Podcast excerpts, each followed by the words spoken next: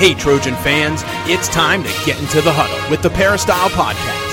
The Peristyle Podcast is your weekly ticket to USC football and recruiting news.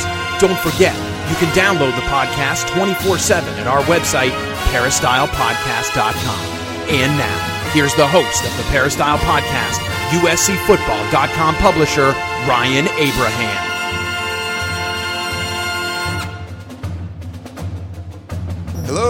Trojan fans. Welcome to the Peristyle Podcast. On Thursday, we're here at the USC campus talking USC Trojan football. We talk a little pro day. We're going to talk some spring football. We got Shotgun Spratling here from USCFootball.com. Follow him on Twitter at Shotgun SPR. What's up, Shotgun? How you doing, man? hanging in there. Looking forward to, to the possibility of sun coming out, it looks like. So we might not actually have a rainy practice. Yeah, we had a live show a little bit earlier. You can check that out on USCFootball.com. And now we're going to head out to USC's practice. Yesterday was pro day. We're going to talk about that, answer your questions. Sorry we didn't have a show uh, earlier in the week, but we wanted to get a few practices in after spring break. So we had one, and then we had the pro day. We'll talk about all of that. If you have any questions or comments, podcast at uscfootball.com, or you can give us a call or a text at 424 254 9141. So we love to hear from you. We love to get your uh, in, your input on the show, and we always love to talk about anything, the topics that you would like to talk about today. It's going to be a lot of pro day. Before we jump into all that, I wanted to thank our sponsor, Leesa Beds. It, Leesa Beds, you don't know what they are? An innovative direct to consumer online mattress brand. They're also very socially conscious. So I love my Leesa bed. I got it a few months ago, set up the whole room around it. It's been great. So it comes in a box, all compressed. You you pull it out of the box, it opens up. It basically like reconstitutes itself. It's like freeze dried bed, shock. I don't know if the, the company wants me saying it's a freeze dried bed, but it's pretty cool. Is, is it like the uh, the can of chips that you open up and something pops out? Like you just kind of open the box and it just whoosh, it Less of out? a snake out of a box kind of thing, and more of a just like reinflating itself. But you wonder, like you you get this bed in a box. It's like the size of golf clubs or something, and then it you know opens up into a whole queen bed. So it's pretty cool. I love my Leesa bed. I uh, definitely want to check it out. Anyone here listening to our podcast, we're going to give you one hundred dollars off the Leesa mattress. So what you got to do is go to, US, to leesa.com slash USC. So you're using promo code USC, leesa.com slash USC. You will get $100 off your Leesa mattress. I love it. You, you wouldn't think it's coming out like this. It inflates and it's firm, but it's a firm mattress. Uh, it's great to sleep on and it takes up less space. You don't need a box spring. So moving box springs, you like to move around. Box springs kind of stink. Uh, you don't need one of those. We put it on a, a platform, and it's a lot of. It, it's pretty cool. So that sounds very convenient when you're moving. If you could somehow put it back in that box. Yes, I asked him about that. They, it doesn't re you know go fold back down the same way, but it's pretty cool the way it comes. You're like, wow, this is like a beds really... and couches are always the worst when you're moving. So you know, maybe if it, if you're planning to move, just all right, it's time for a new new bed. So I'll just grab one that goes in the box rather than having to carry the, the mattress and everything, box springs, everything around. All right, so go to leesa.com slash USC. That's leesa.com slash USC. All right, so we got a lot of questions to get to. Uh, we're going to try to do a podcast with Dan Weber at some point, but I don't know if we're going to get to that. So we'll maybe, you know maybe put it all here together. We're going to go out to practice in a little bit, but we want to try to get to all of your questions. You got a lot of good ones. Let's start off with a voicemail this one's about Sam Darnold. So he had a pretty good day yesterday, Shotgun. Let's get some thoughts on this one. Hi, it's Daniel out of Los Angeles. Uh, quick question or statement. Uh, anyone who answers first. Um, Sam Darnold, pro day in the rain. How about striking gold, huh? Uh, no other quarterback in the nation does this, or you know, they're usually under perfect conditions in the dome or uh you know indoors and uh Sam Darnold was able to throw in the rain in front of the entire NFL community. Uh so your, your thoughts on that. Did he strike gold? Uh was that perfect uh you know scenario for him to stay at number one in the draft or move up? Um, you know, very, very rare opportunity and he actually did pretty well. Uh your thoughts, Dan or Coach Hyde. Thanks. Fight on.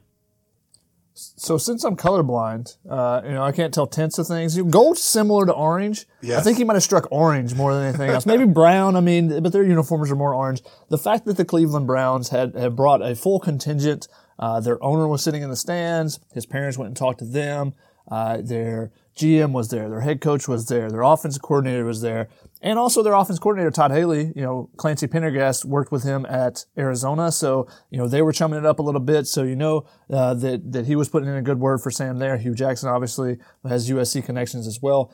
A lot of things going in Sam Darnold's uh, favor there and then he actually performed. Yes. So, and he killed it. I mean, I, I talked to, I, I, think I tweeted that I, I, talked to a couple USC coaches, a couple of NFL personnel, and a couple of national media members, and the consensus was that he killed it out there. He was, he was fantastic. You know, th- he got the opportunity, and you know, it was divine intervention, if you want to call it that, or divine With luck the rain that, coming down? that the rain comes down. Because at, at, pro day, at UCLA's pro day, Josh Rosen said, you know, I wished it would have rained, you know, so I could show that, you know, I, that I know there's a, a little bit of a, a a stigma with LA quarterbacks and a stereotype that hey, once they get in weather, you know they can't perform the same.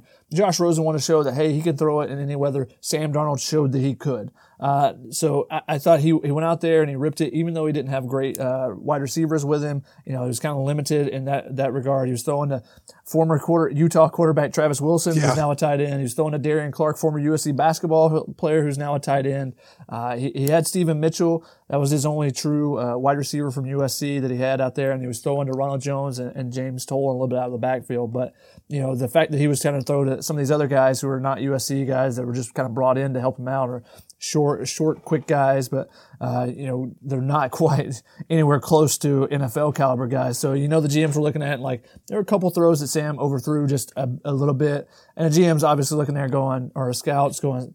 You know Jarvis Landry, who we just traded for with the Browns, is going to catch that. So, uh, so I, I think that he really impressed everyone out there. I think he he went out there and definitely made some money. The Browns were there in full, so you, you, almost feel like even the draft may have started yesterday. You know that might have been the number one pick being made yesterday by Yeah. them coming out and him actually doing so well. So maybe now the draft starts at two, three, four. What will the Giants? What will the Jets do? And what comes back to the, the Browns at number four? Uh, and w- will they even try to trade that pick? Uh, you know, because there's a you know teams are going to want to that want a quarterback have to get in front of the Broncos. A lot of moving parts there. They could end up with Saquon Barkley at four. I know coming out of the combine there was a lot of talk about oh Saquon's got to go first. He's he's an absolute beast and he is. Uh, but I think Darnold you know showed that he can be a franchise quarterback and, and play at least in the, the Cleveland weather. I think he showed uh, and checked off a bunch of check marks for them yesterday. I think he he really did well, and you know he's got a great opportunity to be the number one overall pick. Yeah, I agree with you there 100%. And uh,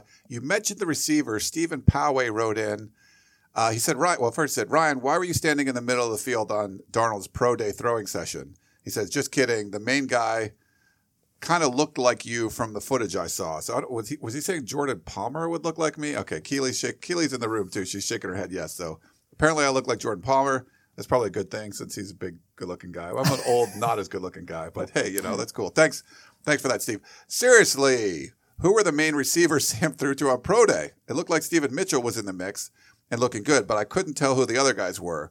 Who was the tall dude who looked like Chad Wheeler with a mullet? Uh, Stephen. That That's was a, that's a pretty apt description there. You know, I, I kind of when I first saw uh, Travis Wilson, uh, the former Utah quarterback who has transitioned into being a tight end, he was with the he was signed by the Rams at, at one point last year. He's not on the roster right now, but I, I kind of I was taken back, just like wait, that's not Chad Wheeler, is because Chad Wheeler actually was at practice last week or uh, the first week of USC practice um, and, and stopped by. So I thought maybe he was out there, and I saw him running. I was like, wait, this Chad Wheeler wouldn't be working out. He's uh, you know he's still on the Giants roster. So you know that was Travis Wilson out there. There's there was a couple lookalikes out there apparently. Uh, I guess Jordan Palmer is, is your new uh, the uh, better version of Ryan Abraham. yes, much better, I would say. So you're the lesser version of, of Jordan Palmer. Hey, that's not too bad. You know, NFL quarterback and now a, a kind of a QB coach, QB guru.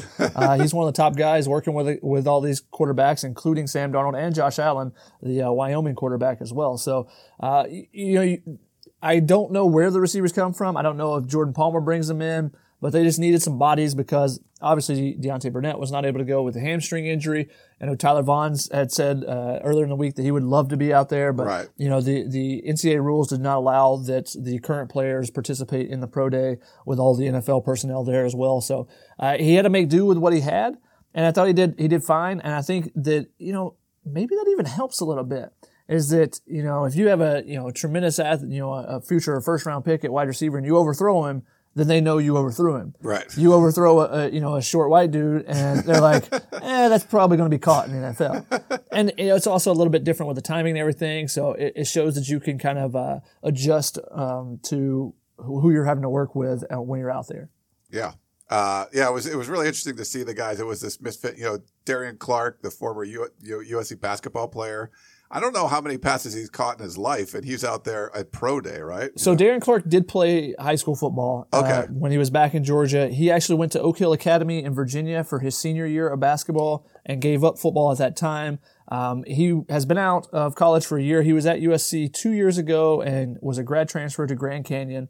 Uh, had a pretty successful season there with, with Grand Canyon, and then he has been. I, I'm not sure. I didn't get the chance to talk to him. I was hoping to, but you know, with the rain, a lot of the guys, you know, kind of jetted out of there really quickly. um, but you know, he's he's a great kid that that you know I've enjoyed talking to when he was at USC playing basketball. But I didn't get a chance to get the whole backstory. But I'm assuming that he you know probably tried to play some basketball. He's an undersized forward at six seven, which is a perfect tight end size. Yes. Uh, he's athletic. He can jump. So, you know, maybe that's kind of, you know, maybe he follows the Antonio Gates mold of, you know, being a college basketball player, turning into a football player and, and being a success.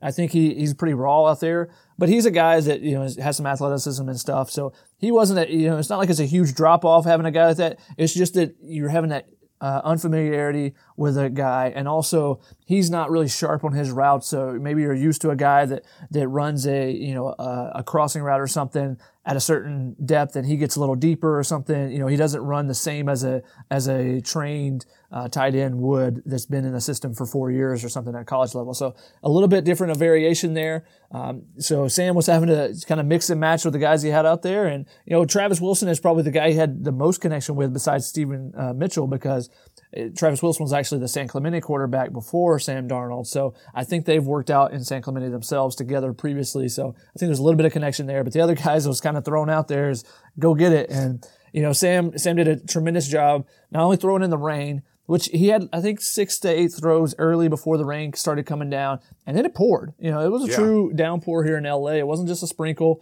and he showed that he could still sling it in those, and but also throwing. He also showed with some of the different rollouts and stuff that that he's capable, that he can stay balanced.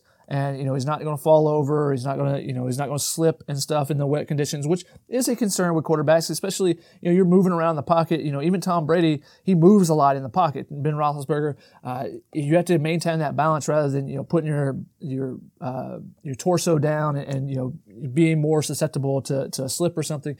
He showed with the rollouts and different things and the pressure that Jordan Palmer kind of um, simulated with him that that he can you know can play in the rain and he threw the ball really well. He threw the ball with the wind. He threw the ball against the wind. You know, with the wind, I think he, you know, it wasn't a, hard, hard breeze, stiff breeze, but you know, I, I think uh, Dan and I had him at, at 59 to 61 yards were, were some of his longest throws when he was kind of airing it out. So that shows he has enough arm strength, obviously, in the NFL.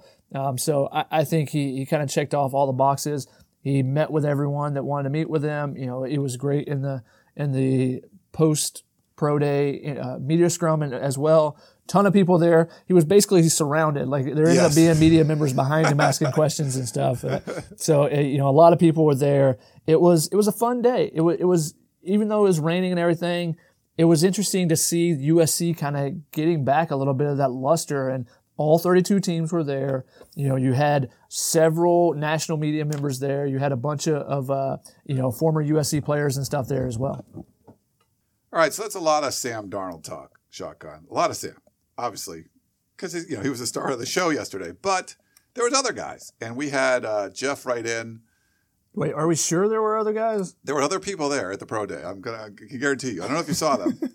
uh, Jeff said, "What? No pro day podcast? Realize it's all about Sam.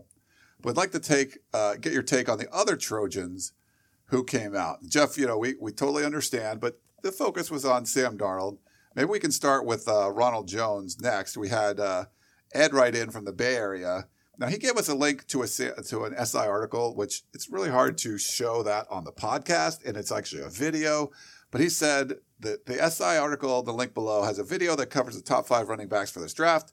Recommend you watch the portion on Ronald Jones. I believe he real this really shows the effect our departed running back coach had on our backs. Hopefully, hopefully Drevno can keep it up. So I, I assuming you know uh, the improvement that, that Ronald Jones made from you know into this the, his third year there what are your kind of thoughts on that? I mean, running through trash, all that kind of stuff. He seemed to really improve his game there and and help him be what a lot of people think is going to be the number two back pick, picked in this draft. So he was asked yesterday, "What do you think you improved on? You know this this past year?" And he said, "You know, running between the tackles, showing that I can get those what he called the dirty four and dirty five yards. Oh. You know, so when you when you go and there's nothing there, do you fall forward? Do you get a couple yards? Uh, can you break one tackle? And even if there's you know a big hole or anything, can you get that four or five yards that keeps the chains moving throughout a game? I think he showed that this year. I think he's also got the home run threat ability. Uh, the fact that if you can get him loose on the outside, he can take it to the house. And he said that, that that was kind of the difference. You know, early in his career, he was only an outside guy. Uh, you know, the outside zone runs. You know, that was his forte. Uh, put his foot in the ground, turn up field, and you know, if a team stopped that, he wasn't necessarily that useful for USC. Um, but he showed this year, you know, adding the extra weight. He was at 209 yesterday. He said he wants to play at 210. He said it was just because he ate a light breakfast that he didn't weigh in at 210. I guess.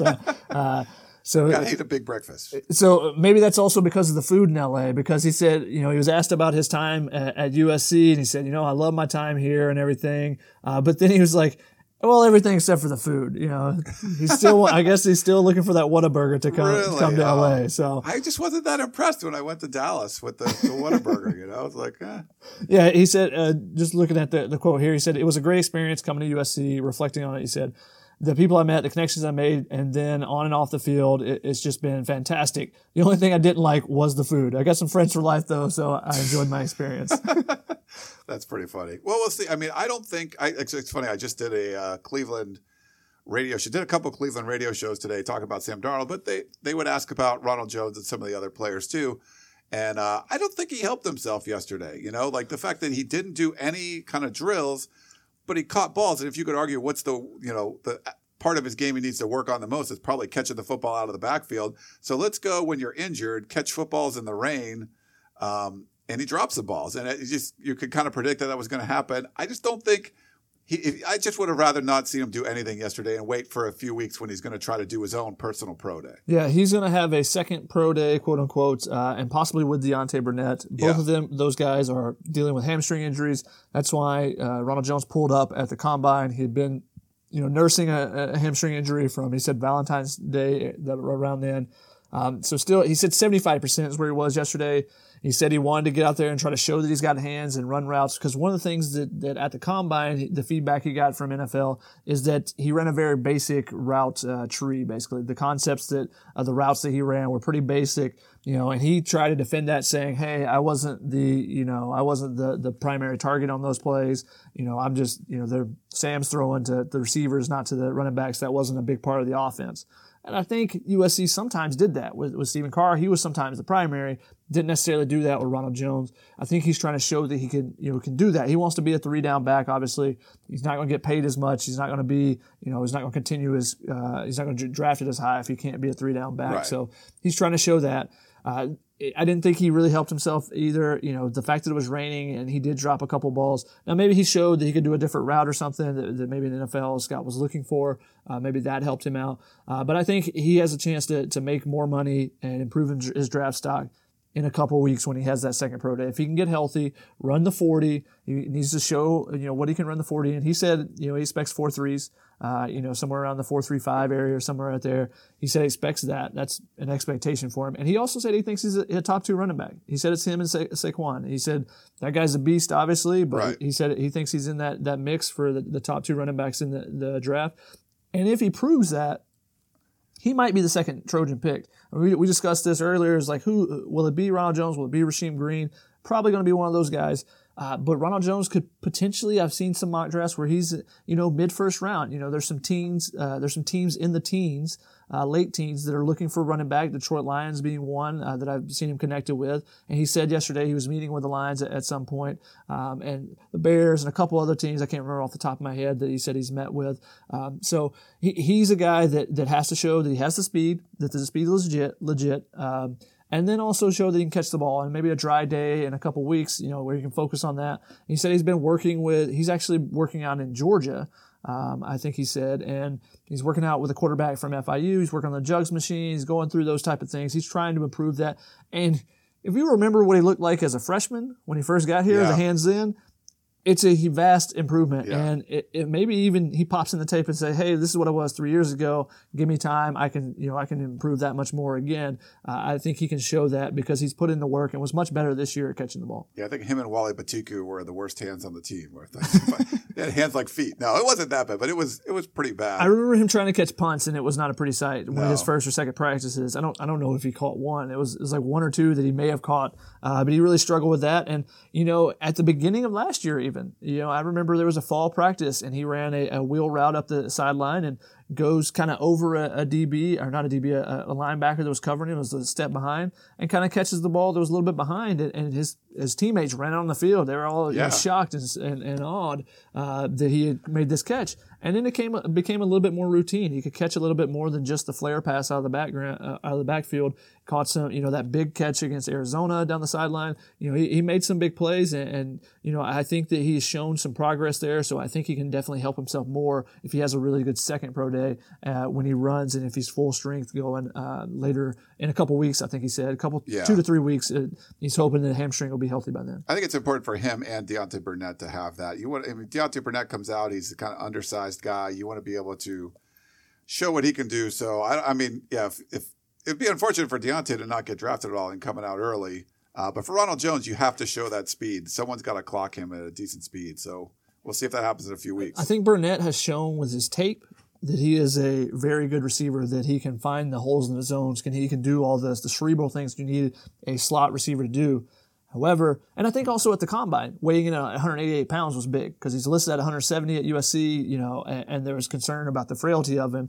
Uh, he played pretty much the entire season. He, I think he nicked up his shoulder at one point, but he didn't miss any time, which I actually predicted before the game. I was like, all right, which game do you think will be the one that Deontay Burnett misses? Because I figured he's a pretty frail guy. He'd been nicked up a couple times previously, but he went through the whole season. I think that extra weight helped him. Same with Ronald Jones. Uh, you know, being able to run through contact for Jones, and you know, I think that um, that Burnett has to show that he can run and stuff. That's the question uh, for him. Teams want to see how fast he can run, how quickly he can get. You know, can he get to that second level? If he's in the slot, can he get on a, against his own defense? Can he get behind the linebackers quick enough where that the pass rush doesn't get there, that that window opens up? Those type of things that they need to see the speed there. So I, I think it's important for him to run. It, yeah, like you said, it'd be very uh, unfortunate for him that if you know for some reason he doesn't get drafted because he can't work out before the draft uh, for teams to see what he can do. So we want to talk about some of the other guys too, but uh, let's. Uh, I'm going to read you this question from Mark in Crown City, and we'll uh, we'll be able to talk about some of these other players. But this is one of the bigger problems too that a lot of people have mentioned. He said, "Watch the NFL Network coverage of today's USC Pro Day exhibition. Couldn't help but noticing the extraordinary physical transformation of every participant, particularly Sam, Nico, and Vianney." Dan made similar comments in his ghost notes and instant analysis. How is it possible these players can get so much quicker and stronger with sizable upper body mass in the two months when they've been in a program with dedicated strength and conditioning resources and training for three to four years. Any conversations with the players, their parents, or outside trainers which suggest that USC strength and conditioning leadership and approach is not up to the necessary level for elite competition. Understand this has been a topic for a number of years. Pro Day illustrates uh, the Pro Day illustration seemed to bring the issue home big time. Find on Mark and Crown City. It's definitely something that's disconcerting. You, you see that not just the the addition of weight, which maybe hey they're working out all the time, they don't have classes, they you know they can eat whatever they want to eat, they're not being told by the nutrition staff here to hey we need you to drink this kale smoothie or whatever it is. Uh, you know they they're able to bulk up if that's what they're trying to do, and I think it shows to the NFL personnel that hey I'm willing to put the work in. I have you know this is what I've done in just three months since the season. But it's disconcerting for USC that it wasn't just adding weight. A guy like Vianney Talamaivao, you know, transformed his body, losing 40 pounds, uh, he said. Uh, and, and the fact that, you know, it seemed to be almost every guy. There was some transformation for every guy that a guy like Nico Fala just looked like a completely different dude. He did. I mean, I think Dan referenced it. He looked like he was an SEC lineman. Yes. And, you know, that's what NFL linemen look like. Whereas, you know, he played at a, a smaller size uh, as as USC center. And in three, you know, in five years, now he added some weight from when he first got here from St. John Bosco, obviously. But what he he couldn't in five years get to where he was, he- what he did in three months. Like that's the question that you you suddenly start asking. Right. Now maybe the It's fair coaching question. It's fair. and, and maybe the coaching staff says, you know, we want leaner guys. We don't want guys that are real bulky. We want guys that can move. Maybe as offense lineman, hey, we want to do more zone concepts. We want you to get out. We want to pull with the center. Different things like that. Maybe that's what the the um, maybe that's what's being told to the coach, the strength and conditioning coaches from the coaching staff. But you know, the fact that there, there's such blatant transformations is, is kind of disconcerting for the USC strength and conditioning staff, or if it's not their uh, directive, then from the coaches that, that this is what the players look like before and this is what they look like after. You know, they take three months to, to work and prepare for this big job interview, this NFL combine, this pro day, and they look completely different. Yeah.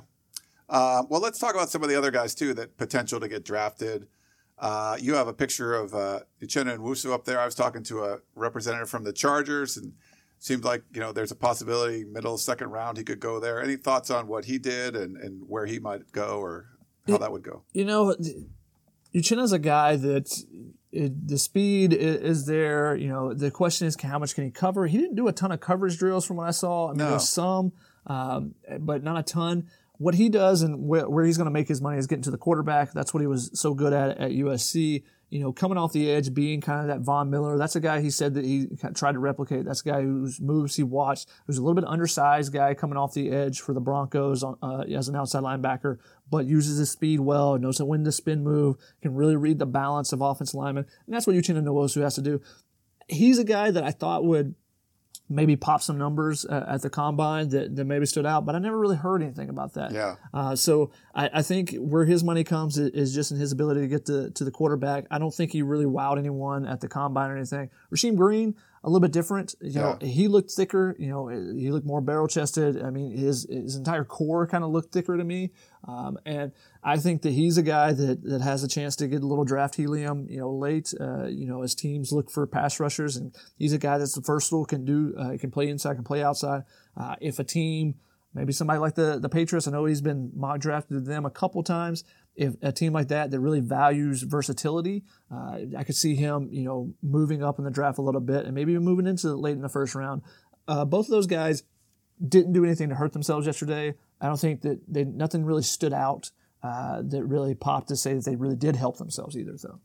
Um, so there, yeah, a couple of guys. Rasheem Green's kind of a, it's funny because he's he's just looks like a ready-made defensive lineman on the West Coast, which you don't see a lot. More of an SEC kind of guy, but he's so quiet, you know. And I don't know if that hurt him at all. That he's not this, you know, trash talking, gregarious personality kind of guy that you would expect sometimes from a defensive lineman. Yeah, uh, he's he just goes about his business and does Yeah. it. Uh, and you know, since Kenechi Udeze, you know, started taking over and working with him, you know, he got the kind of got the most out of him, and uh, you know, got him to participate and and really attack practices more and watch more film. And I think he really took off the last couple of years, which is kind of ironic that the guy working him out yesterday was former USC defensive line coach Yeah. Chris Wilson, who's now with the Eagles, and he was working out both Rasheem Green and Josh Fatu, putting them through the position drills yesterday. So, uh, kind of, kind of just a coincidence. You know, another former USC, uh, um, someone with USC ties, a former coach, uh, Hue Jackson was there. You had Keyshawn, you had Matt Leinart, you had a bunch of guys there. You know, Mark Sanchez and Chris Yeah. Conway, just you know, former Trojans all over the field, uh, whether they were media members or you know uh, NFL personnel. But uh, going back to Rasheem Green, I, think he's a guy that is going to have a long, fruitful NFL career as long as he doesn't you know suffer a bad injury or anything. Like I said, he looked even thicker uh, yesterday. Um, I think he's got that quick burst off the line that the teams really like. So I, I think he's a guy that, like I said, didn't really help himself necessarily, but I don't think he hurt himself either. Yeah, it's funny. Former uh, linebacker Mike Vrabel, the, the Tennessee Titans' new head coach, he was on the pads working out with uh, Uchenna Nwosu, so that was kind of fun to see that. Um, so there, there was a lot of interesting aspects of pro day. A couple guys that didn't make the combine, like on the defensive side, like a Chris Hawkins or a Josh Fatu. Uh, what do you think? What do you think about what they did? Uh, Josh Fatu, I didn't see his times necessarily. Uh, you know, I think he's a guy that'll get a, a shot. You know, Yeah. he's not. He had a good bench. I think he had like Oh, twenty yeah, that's- nine yeah. reps on the bench or something. Yeah, That's- he would have been top ten, I think, uh, of defensive tackles or defensive linemen. I'm not sure uh, how it was distinguished um, at at the combine if he was a participant in that. You know, he's a guy that that do teams think he's big enough uh, to play a nose tackle or be a defensive tackle? That's going to be the question for him.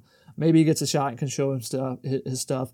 Chris Hawkins is a guy I think that he's the besides Sam Darnold, I think he's the guy that helped himself the most yesterday. Oh, good. Uh, the fact that he was able to to run, I think it was a four six eight, um, which was would have been top five amongst safeties at the combine, and his three cone drill would have been top ten amongst the safeties at the combine.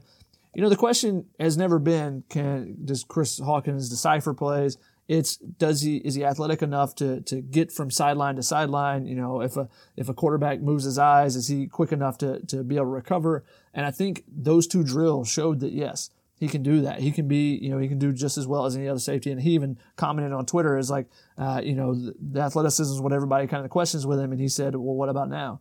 Uh, you know, he's uh, certainly a, a, very intelligent player and is actually someone who has been able to help a lot of other players with the fact that he can line people up and he knows the whole defense and he would point things out to everyone else. And I know that NFL uh, GMs really value that. You know, you, you got to have people that can can make plays obviously with athleticism, but you got to have play, people that can that can decipher what is being what is going on on the other side of the ball. And he's a guy that can definitely do that. I think he really helped himself out with the numbers he put up yesterday. Yeah, I agree with you there. Um, Anyone else? Uh, we talked about Viane losing 40 pounds. What, how about he wasn't at the combine? Anyone else that kind of? I thought he was in much better shape. You know, just uh, just seeing him uh, out there, and you know, he was healthy. He couldn't bench because of the uh, the pectoral or bicep. I can't remember which one he, tore last, but that ended his uh, season. Um, but he did everything else, so that's a good sign for him. Uh, you, you, saw guys like Matt Lopes and stuff out there, and and you never know if a team's looking for you know yeah. a, a, specific uh, need as a offensive. I mean, uh, um, as a special teams player or something like that. So you, you, always try to put your best foot forward. I know Quinton Powell was wishing everybody luck yesterday. That's the same thing, and I thought maybe he would get an opportunity as a as a special team type of player as well. You saw some some unique faces out there, I guess. I mean, Darion Clark being the basketball player, you know, yeah. that uh, from Grant that left USC to go to Grand Canyon, coming back and, and play, and hadn't played football in I think five or six years. But also Khaliel Rodgers, yes. the offensive lineman who left USC to go to North Carolina. Um, he could never found a true fit. He was a guy that bounced back and forth. He his uh, final season at USC, he was moved over to the de- defensive side, played a little bit against Alabama in the Alabama game as a defensive tackle, and then when Toa Lobendahn, when they found out he was out for the season, moved back to the offensive side, kind of got stuck as a backup, and you know never really found a place uh, on the offensive line in a, a starter's role. So left to go to North Carolina. He was back at USC for pro day. Yeah, that was kind of strange and, and interesting. With and also Travis Wilson, we already talked about. You know just a, a, random hodgepodge of, of guys yeah. that kind of showed up. The Khaliel Rodgers thing was weird. Like if Kenny Bigelow was still around, like his high school teammate, then maybe it would have made more sense. But I, it didn't seem like there was really much of a reason for him to come back to USC. I don't know. Yeah, uh, he was maybe. And if if you're one of these guys, or these guys we just talked about, then that's a great opportunity because you know everyone's going to be there. Yeah and you don't know what they're looking for. Maybe, hey, we need a quarterback. Sure, we're going to look at Sam Darnold. We need a running back. We're going to, Ronald Jones. But, you know, sixth, seventh round, we're looking for this or this, or we're looking for this a, as an undrafted free agent. So maybe was an opportunity just to get some extra eyeballs. And that's why Khaliel Rodgers and, and some of those other guys were out because they knew that hey, there's probably going to be more NFL personnel at the USC Pro Day than the North Carolina Pro Day. Yeah. Well, we're going to talk about the uh, the football team too, not the guys that just moved on. Before we do that, a few questions about that wanted to thank our sponsor, Trader Joe's. They've been selling delicious foods and beverages at terrific everyday prices for nearly 50 years. So yeah, lot, like in August, it was their 50th anniversary. So pretty cool. Um, they've been great with us. We've uh, we did an awesome event back in August at the new USC Village.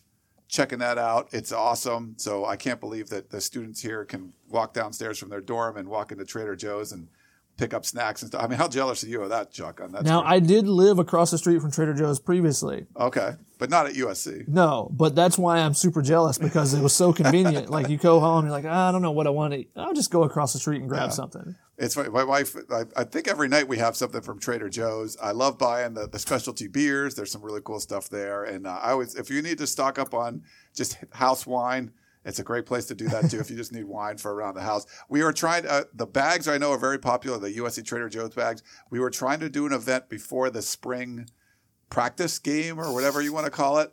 Um, I've got some uh, hit a roadblock with USC not allowing us to do something on campus. So I don't think it makes a lot of sense to do it at Trader Joe's. We're going to try to work something out. If we don't get to have an event where we're giving out those, the whole point is we want to give out those bags.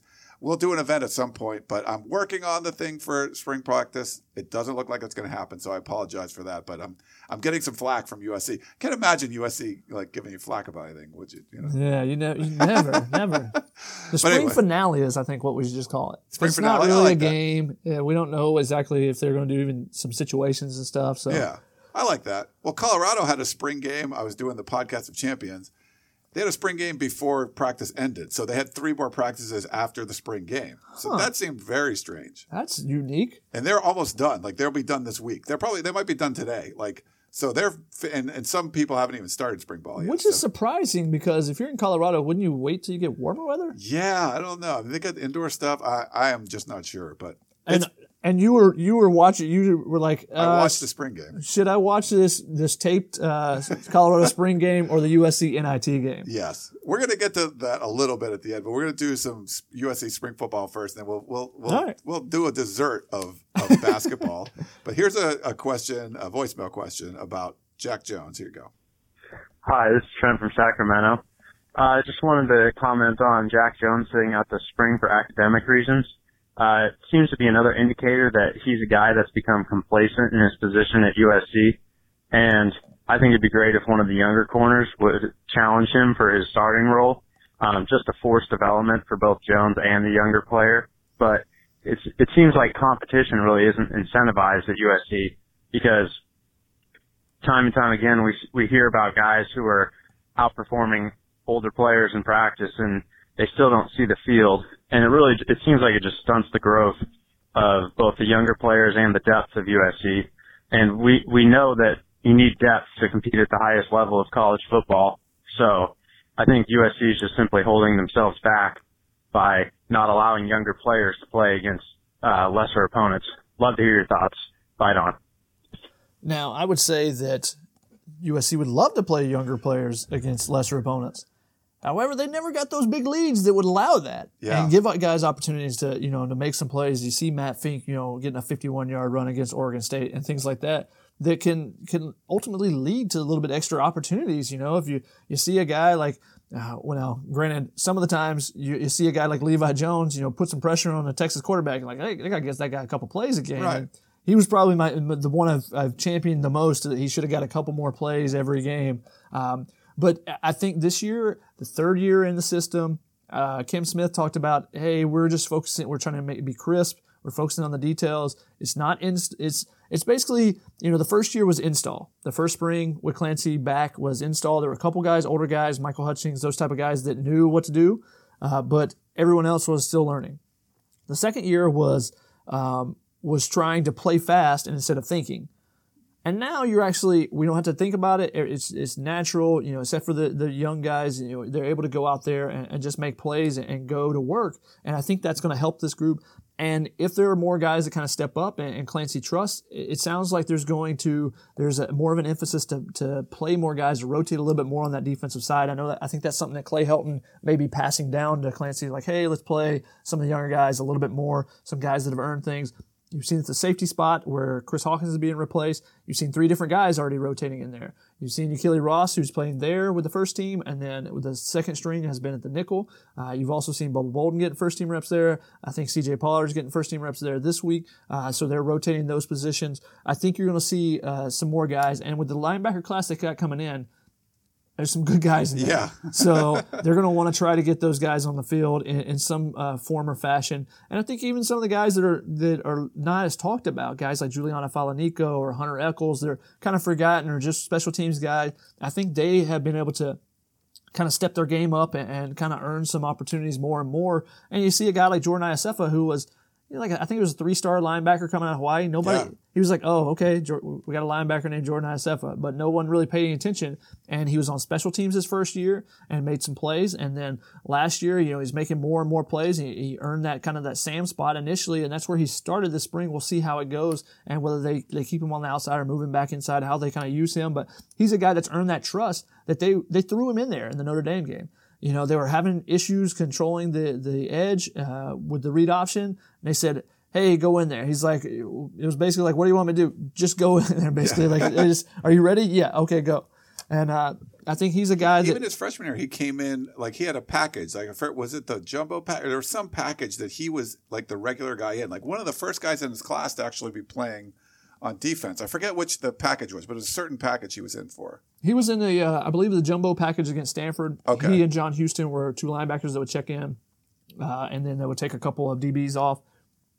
This year, when they went with the jumbo package, they moved to freshman guys, and it was Brandon Pili and Yeah. uh, and Marlon Tuipulotu initially were, were the guys going in there on the defensive line uh, in, instead of linebacker. So it, it just kind of depends on what they use. But you see some guys that, that get those opportunities, and, and Clancy uses different formations, different packages. I mean, most of the time they're in the nickel. But then when you see them go against Washington State, you see Matt Lopes get pushed to to the linebacker position. You get Ykili Ross playing some linebacker and playing some dime and different things. So uh, Clancy's going to do some different things in that regard. We'll see how deep he goes into that rotation of players. The uh, okay, I'm going to mention your name to you, Isaiah Langley. Do you remember two years ago? Now, different situation. He wasn't coming in as a starter, but he was projected to be a starter. Uh, had to miss the Alabama game for a violation of team rules.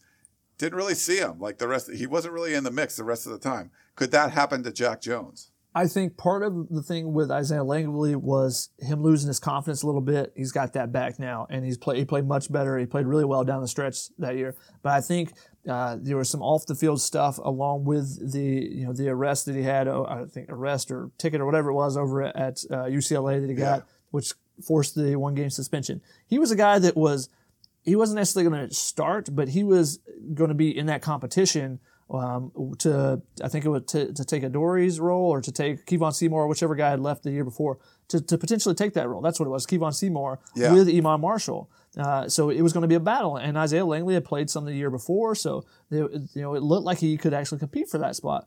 Instead, you know, he kind of fell down the depth chart. New coaches too, uh, so you know you get in trouble. That doesn't get doesn't give you extra any extra marks with a new coaching staff. Um, so No. so, but he's a guy that's bounced back now. How does Jack Jones respond to the situation? That's the question. Jack Jones is a guy with a ton of confidence, uh, and, and I, I love talking to Jack Jones because he's honest. And he, when he makes mistakes, he admits it, and, and he's says he's got to do better. Uh, and people get upset when he says, "Hey, I want to be a Heisman, you know, I want to be a Heisman Trophy winner." What's wrong with that? Yeah. because he has a high expectation. He's like, in his head, he probably knows that's not a possibility. He doesn't play offense, and and he's not a quarterback or a running back. So, pretty much no one's going to win a Heisman unless you're one of those two things. Um, but that's his goal because he wants to achieve the highest level, and so we'll see how he bounces back from this.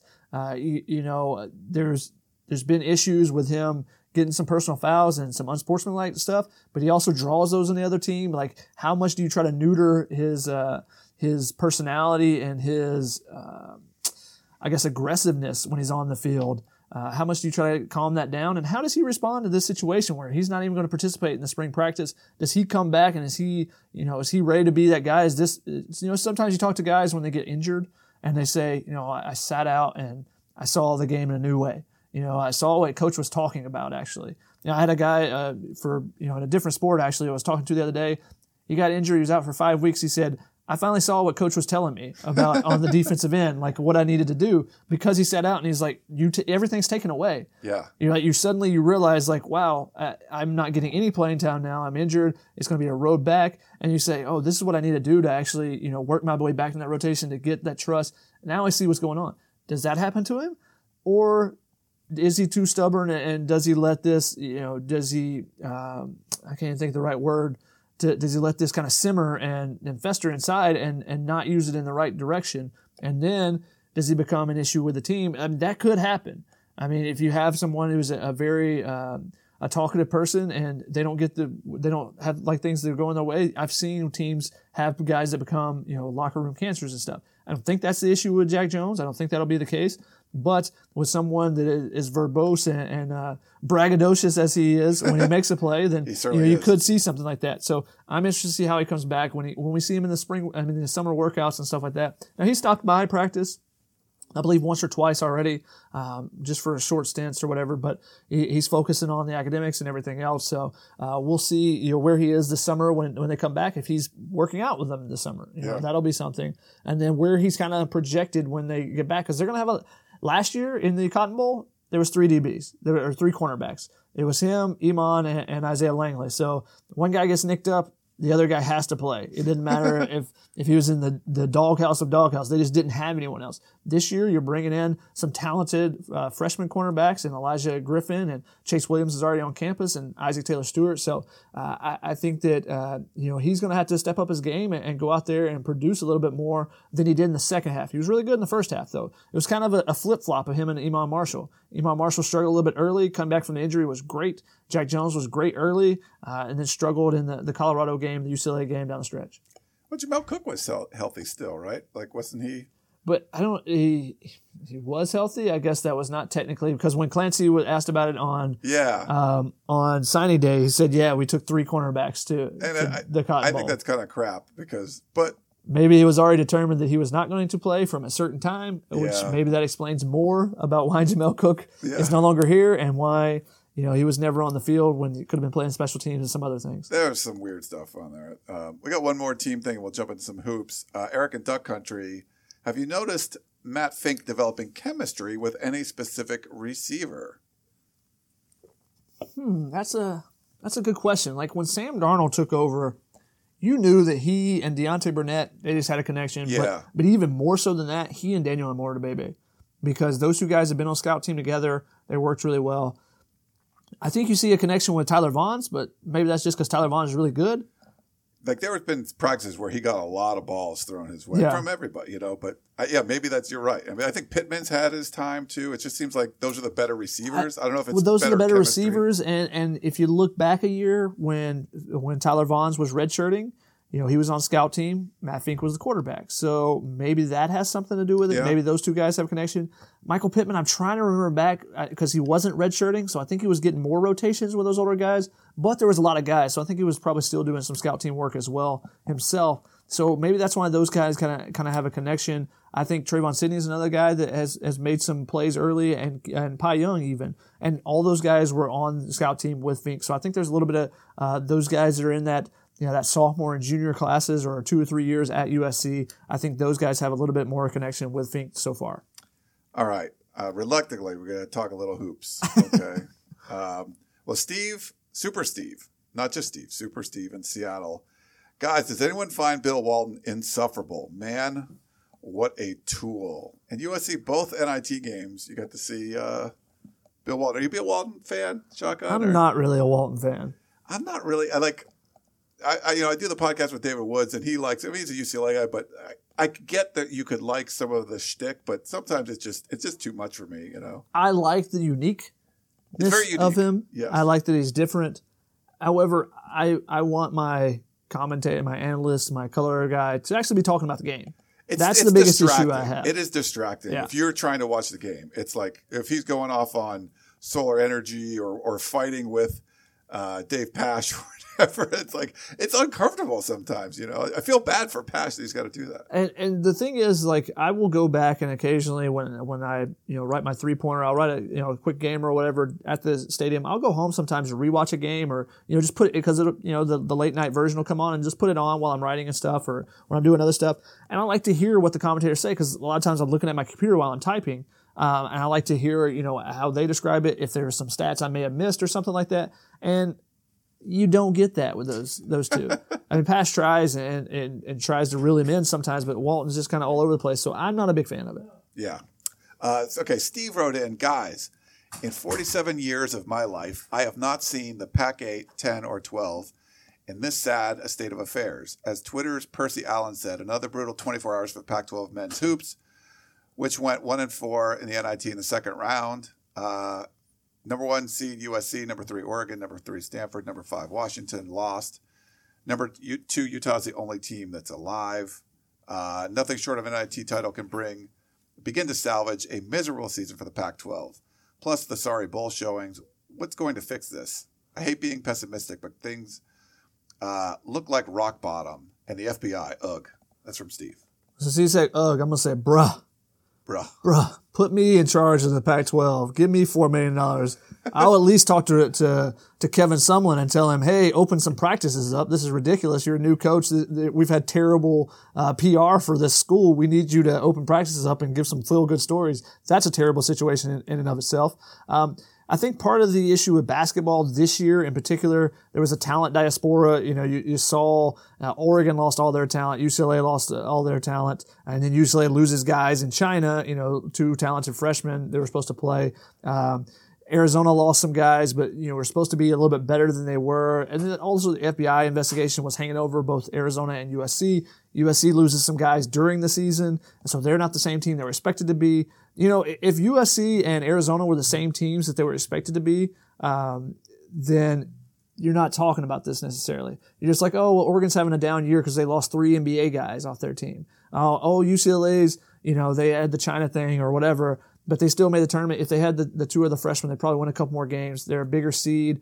Maybe they're a, a six or seven seed. There's nobody saying, oh, well, that's terrible. Um, and then Arizona just State was better than they were expected at the beginning of the season. Yeah. And they just kind of flamed out. And, and you know, teams it's a little bit different in non-conference versus conference where, hey, we've, we've seen this team for three years. We, we know what moves Shannon Evans likes to do. We know where he wants to pull up or, you know, or Tra Holder, a guy that's been there four years. They, they've seen these guys over and over. So you have a better, um, a better ability to defend guys. Whereas against, you know, Xavier or Kansas, maybe they get a day and a half to prepare for a team because they're coming off a different game. And they're like, okay, well, this is what we, we know now. You don't have as much time. It's not, you know, ingrained in your head.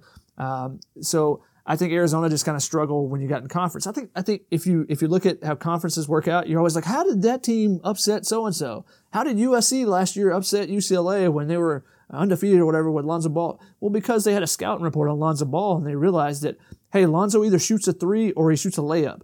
So don't guard him in the mid range at all. Yeah. Drive him into a big and force him to kick out. And he had a bunch of turnovers. And now, granted, the second time they played, UCLA made some adjustments off of what USC and you see that more. It's more like a series in basketball, an NBA, uh, you know, playoff series where there's adjustments back and forth between when teams play versus when you just see a team once every, you know, three, four, 16 years. The last time you played a team when you play them in the uh, non-conference. Um, overall, disappointing season, right? 23 wins still has to be disappointing for season. USC. Yes, uh, and it's disappointing, but I kind of just say you kind of chalk it up and throw it away because you look at the team they put on the court for that NIT, and it's not the team that they envision having. No. I mean, you had D'Anthony Melton never played. D'Anthony Melton is it was what they called their Swiss Army knife. You could do it offensively, defensively. You could block shots. You could get steals. You could do a little bit of everything. You look at Bennie Boatwright going out. He was injured early in the season. He uh, injures his knee late in the season. Chimezie Metu doesn't play in the NIT. So you have two of your five starters. Take any team in the country. I don't care which one. North Carolina, Duke. I don't care. I mean, Duke has ridiculous recruiting classes the last couple of years. But you take three of their starters off. You take Bagley off. You take Gary Trent, and you take Grayson Allen. That team ain't playing the same as they were that they're playing right now. So it, it doesn't matter that that uh, that a team. Uh, doesn't perform as much to me because there were extenuating circumstances. So I kind of just chalked this one up. Disappointing, definitely. Yeah. Is it a fireable offense like some people want to say? I don't think so. I think uh, Enfield has done enough to earn the trust that hey, this is a blip. We're going to come back. We've got a good recruiting class coming in. Uh, we're going to get this turned around. Administration, we're sorry about this bad year. We'll get it fixed. Because remember, you look at Jordan McLaughlin, Elijah Stewart, the two seniors that are there, and Chimezie Metu uh, is, is going to be leaving as well for the NBA. But those two seniors in particular, look at the three seasons before they got there. It was, I think, 11 and 21, 14 and 18, and 6 and 26. And now uh, someone tweeted me, is this the most disappointing season ever? No, 6 and 26, and you scored 36 points against Cal Poly in a loss. That's way more disappointing. Uh, yeah, now, pretty bad. So it's disappointing in the fact that they were top 10 preseason and all of that, and they didn't perform where they were, but there are a lot of different circumstances in that regard. Uh, but next year you come back and, and, it'll be interesting to see how they do next year because they're going to lose a lot of talent and they're going to find new roles for guys and see how they do. Uh, but the, the, last three years of those those seniors, instead of that six to twenty six three years ago, they didn't have the season they wanted to, but they produced the most wins in a three year span ever at USC and 320 straight, 320 plus win seasons in a row. Uh, so those two guys helped turn around the program. And I think they'll, definitely Jordan McLaughlin will be remembered in that lore. I think eventually there's going to be another 11 jersey up in the in the rafters for him. Um, oh. So, so I think that that this season was was disappointing and unfortunate, but I, I don't think it's something that you look at and you go, okay, we got we got to clean house and, and change everything. Now, if other stuff comes out in the FBI investigation, maybe then. But yeah. But as of right now, I think I think you stand put. Yeah, McLaughlin won pretty much won that first NIT game, and you know, and losing the second one. I, people talk about the collapse at the end, and that's just happened too often where USC doesn't finish out games. But which I don't is know the, if you really wanted to finish those games. like that, like it, it, was probably better to just part ways with the season at that point, you know. Which was the exact opposite of last year. So yeah. last year they won every game coming back from ten point deficits and stuff. And and uh, I asked Elijah Stewart earlier, is like, what do you think about? I think it was Ken Pomeroy has a as a luck index or something like that. Uh, uh, and you know, it's how how many like teams aren't supposed to win very close games all the time and it kind of like USC did last year, and then this yeah. year they didn't win any of the close games. So I, I think it was kind of evens itself out. A little bit evens it out in that regard. Um, but you know, I will go back to the Pac-12. I, I, think it was down year for basketball.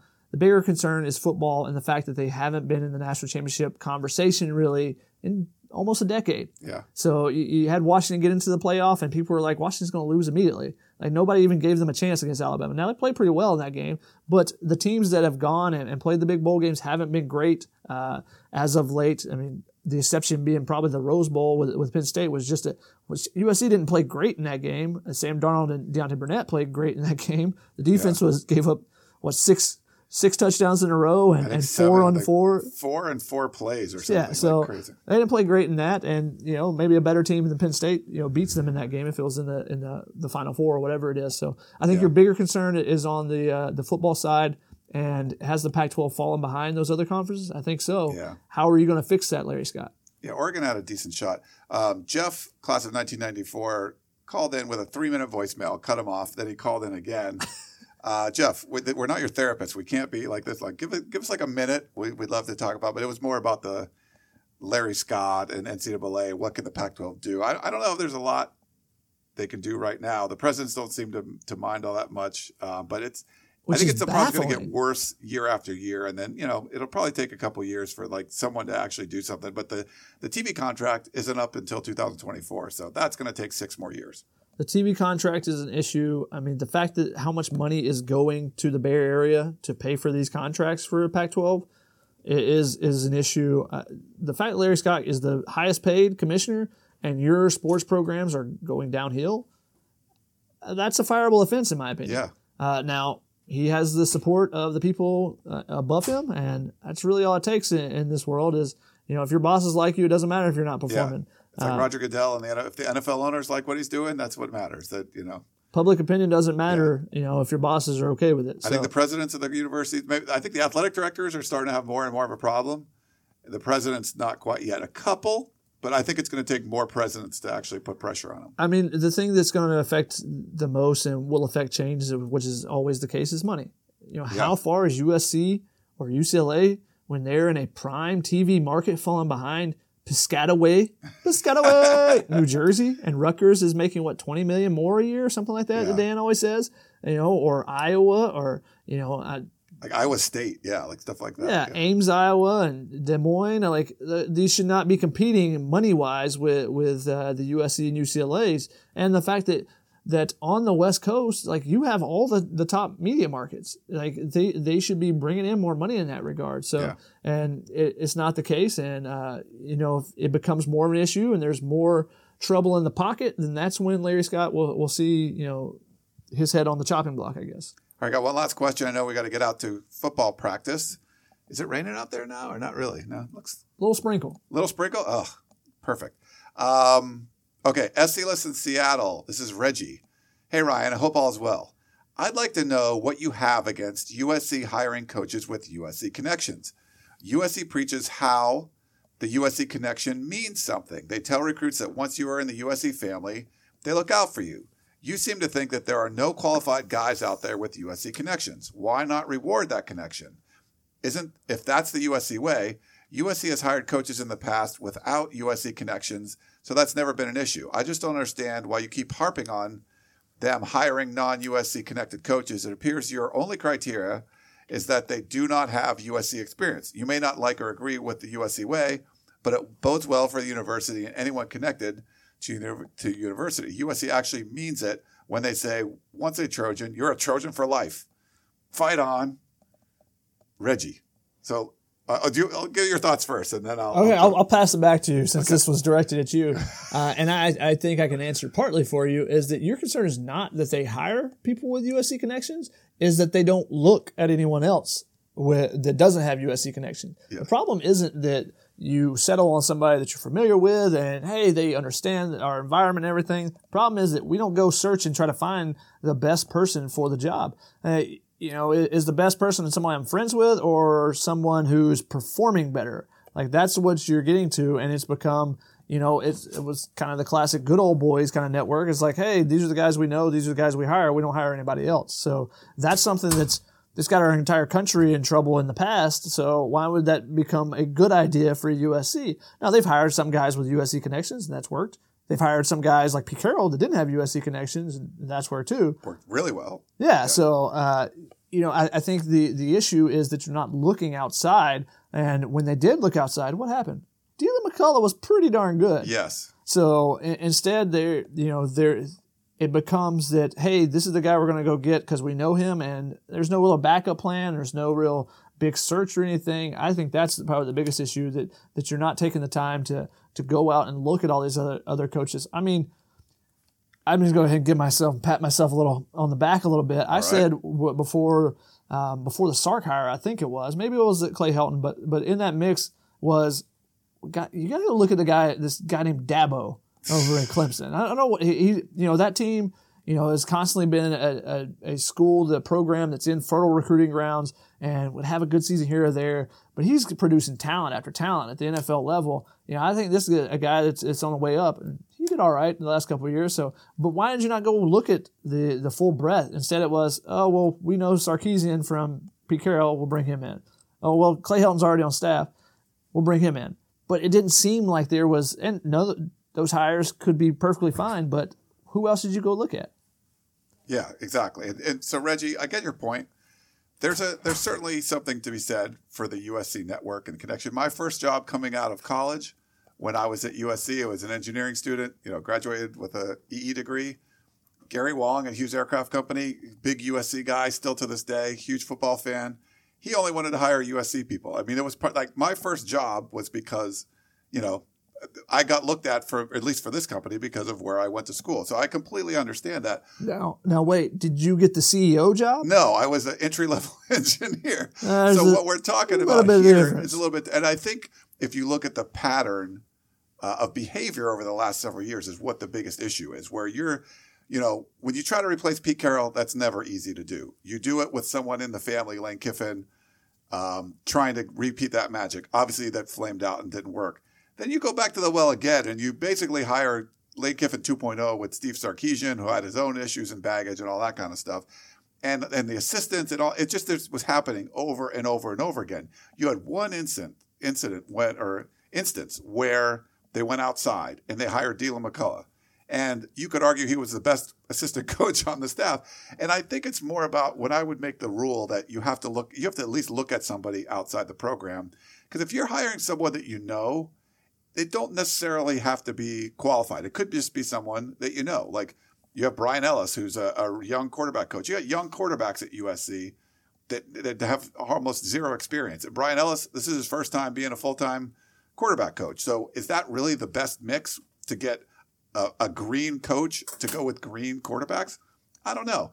But if you were getting someone who you don't know that has no that doesn't know the fight song, they've never been to USC, you know what? You can guarantee that they're qualified because you wouldn't hire a guy that you don't know that has zero qualification. You're not going to hire a line cook that you don't know. You're going to hire a really good quarterback coach that you don't know because why? Because he was a really good quarterback coach. You hire someone you know, he might be a good quarterback coach or he might just be your friend, you know? So I think that was my issue is it's just been happening too often. They needed to go outside and do that. So Reggie, I'm not saying abandon all USC connections, but I think at this point, USC should go out and try to, you know, at least interview like the Rooney Rule. You the have Trojan to interview, Rooney Rule. Yeah, the Trojan Rooney Rule. You have to interview two people that don't know the fight song for every job. That that would be my my rule. Yeah, and when you hire people that you do know and you know you don't know how capable they are they haven't proved themselves in, in some ar- other areas it becomes that much more difficult if you have to part ways with them as well All right, well, we're going to wrap it up. We had a little cameo from Lindsey Thiry here. If a full-time beat writer for the LA Times, Lindsey, is that the no? She's a fill-in. No, we we love seeing Lindsey. Yes, we love seeing Lindsey around uh, now, but we we apologize. We were like working, doing our show in the media room as as reporters were coming in and out. So we apologize to all of them for bothering them, but we got our show done. So it's yeah and they were on the way to practice so it's Yeah. not like they were actually riding or anything so I don't think they Don't really wanted to go out in the rain, so they were kind of hanging out in here a little bit more. Um, we're just helping the, our you know all the usc fans out by pushing the media out to yeah, to getting them out there, getting more coverage for all you guys. So, all right, well, hope you guys enjoyed this show. Wow, we went over an hour, pretty good. Um, I even did a radio interview in between, and that's the magic of editing. You guys won't even know, probably, or maybe you will. I don't know, but uh, that's Shotgun Spratling. Follow him on Twitter at Shotgun SPR. I'm Ryan Abraham. Follow me on Twitter at Inside Troy. I do not know if we're going to do a show with Dan. I got a lot of stuff going on. I'll try to do one maybe over the weekend. But keep sending your questions. We do appreciate that, and hopefully this was a a good pro day roundup. We had a, a live show we also did earlier today. You can see that on uscfootball.com. And lots of pro day coverage is up there videos and photos. Shotgun had a lot of great photos with Chris Trevino, uh, instant analysis, Sam Darnold highlights. We'll have other player highlights and stuff too. So check all that stuff out on uscfootball.com. We appreciate you tuning in. Thanks to our sponsors, Leesa Bed and Trader Joe's. And we will talk to you next time. You've been listening to the Peristyle Podcast presented by USCFootball.com. Be sure to tune in next week for the latest news on Trojan football and recruiting. Don't forget, you can automatically download the podcast directly to your smartphone or tablet for free. Just click the iTunes link on peristylepodcast.com or search for Peristyle Podcast at the iTunes Music Store.